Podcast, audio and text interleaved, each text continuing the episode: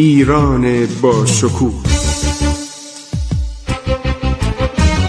2800 سال تاریخ.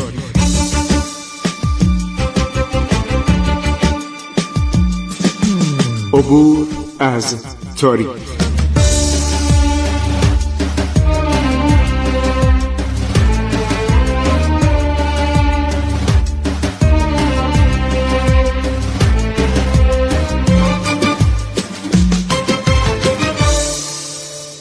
بسم الله الرحمن الرحیم. من خسرو معتزد به شما عزیزان سلام می‌گویم درود میفرستم. بخشی دیگر از برنامه عبور از تاریخ رو برای آگاهی شما عزیزان آغاز می‌کنیم.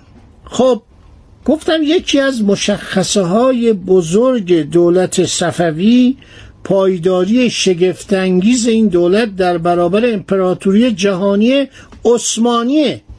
که تقریبا سراسر خاور نزدیک اون موقع به خاور میانه می‌گفتن خاور نزدیک.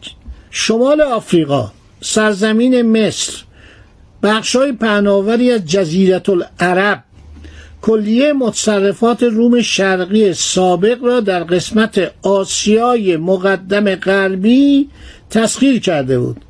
افسون بران سرزمین های در بالکان اروپای شرقی و جنوبی را زیر سلطه داشت. یعنی اینا باج می‌گرفتن. سنجق یعنی استاندار. سنجق بگی یعنی استانداری.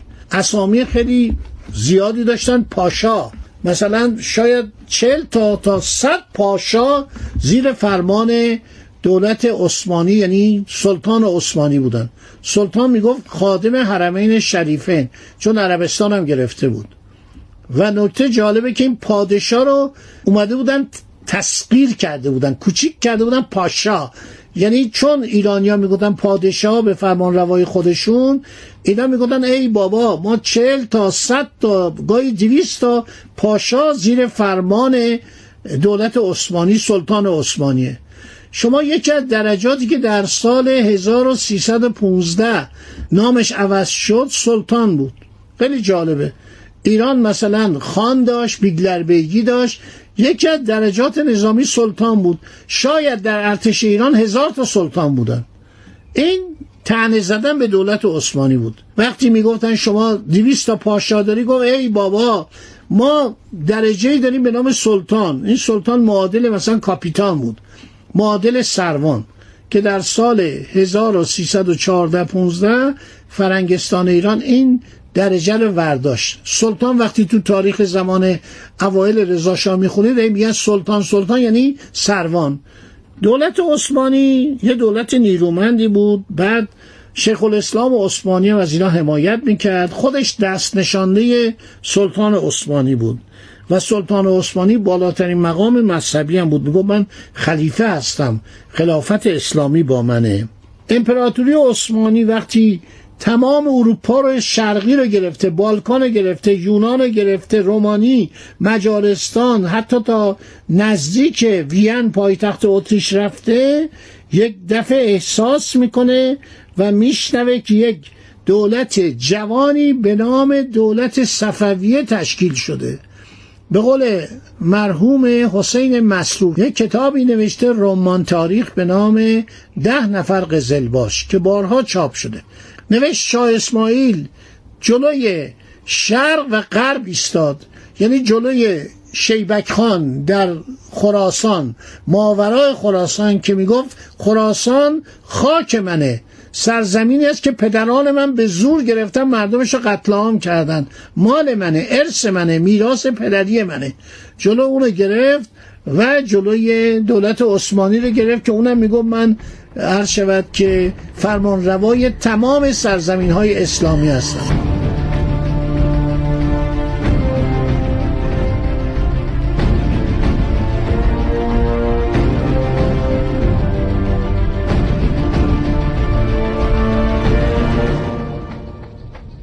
شما نمی‌دونید می‌دونید یا نمی‌دانید که بیگ تونس و فرمانروای مراکش و امیر الجزایر باج می‌دادن به سلطان عثمانی.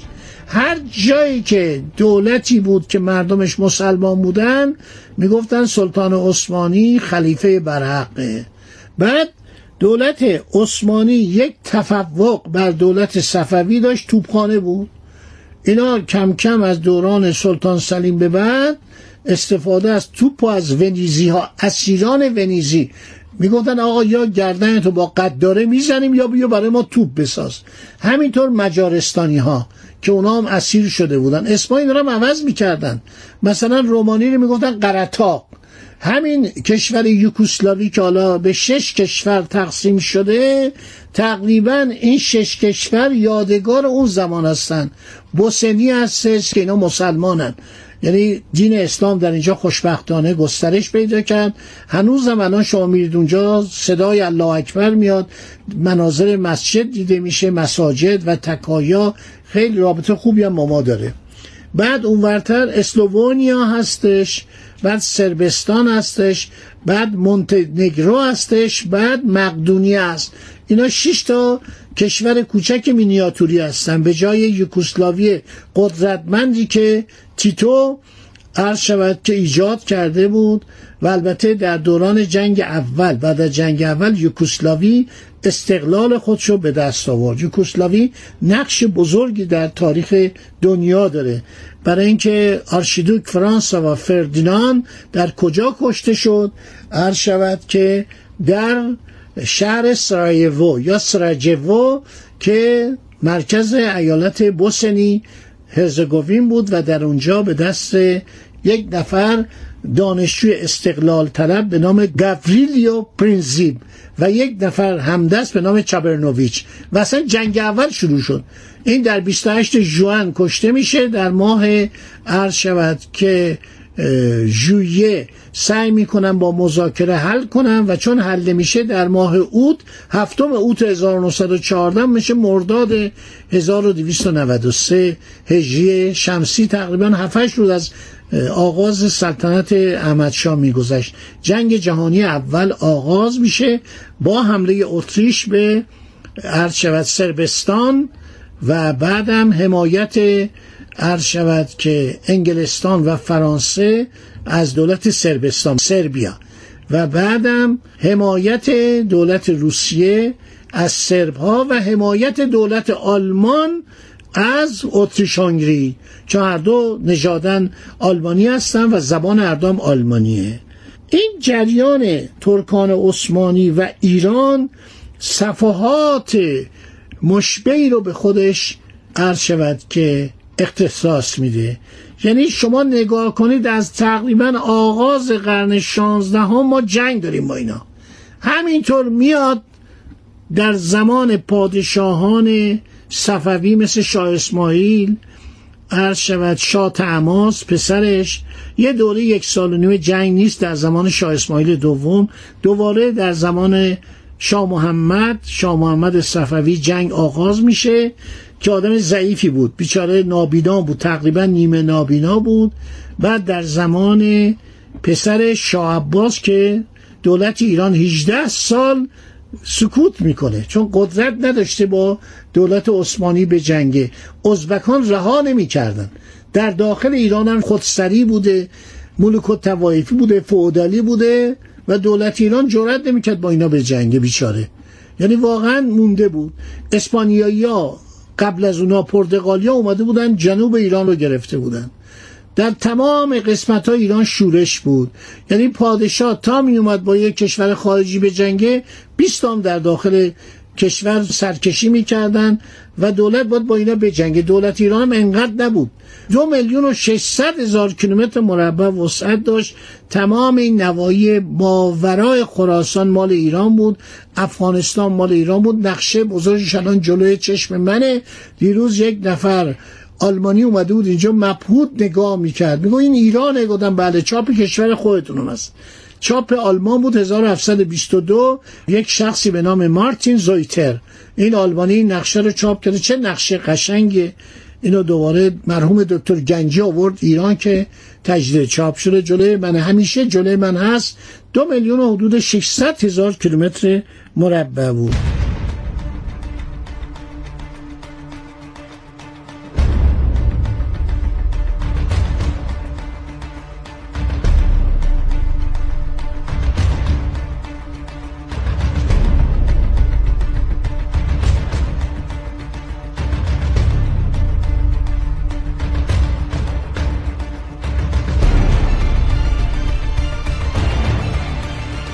این دولت صفوی الان داره با یه قول میجنگه.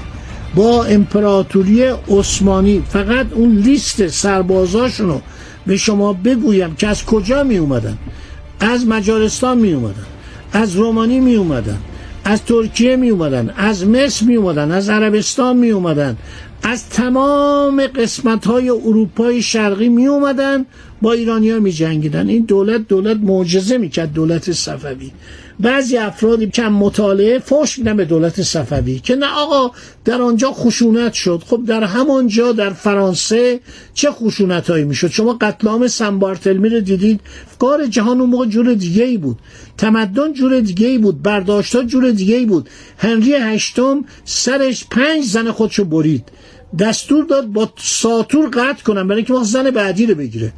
بعد پاپ که ایراد گرفت آقا شما حق طلاق دادن نداری؟ اومد مذهب انگلستان رو عوض کرد. اومد انگلیکان پروتستان و جای کاتولیک گذاشت. شما دنیا رو نگاه نمی‌کنید. همیشه عثمانی چی کار می‌کردن؟ هر سلطان عثمانی که اومد دست برادراش رو خفه کنن. این کتاب شاخ زرین رو بخونید ببینید چقدر زیبا نوشته. کتاب خیلی جالب شاخ زرین. فکر کنم نوئل باربر نوشته. ببینید چیکار می‌کرد. هر پادشاه که اومد دستور می‌داد آقا برادراش و برادرزادهاش و خانوادهش رو میفرستادن توی اتاق. بعد چند تا غلام کرولال سودانی یا آفریقایی رو به جون اینا مینداختن با دستی داره خفه می‌کردن. بعدم جنازهشون رو با احترام دفن می‌کردن.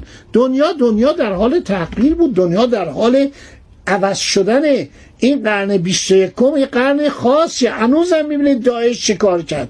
هنوز هم می‌بینید در کشورهای دنیا چه جنایاتی داره انجام میشه چه کشتارهای نژادی انجام میشه. آفریقا رو ببینید ببینید.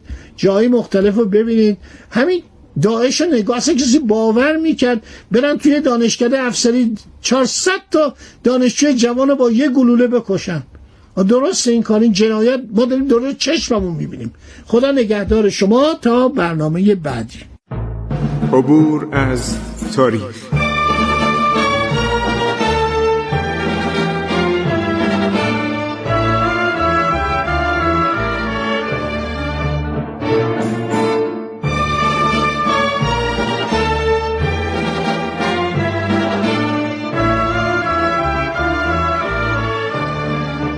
ایران با شکوه.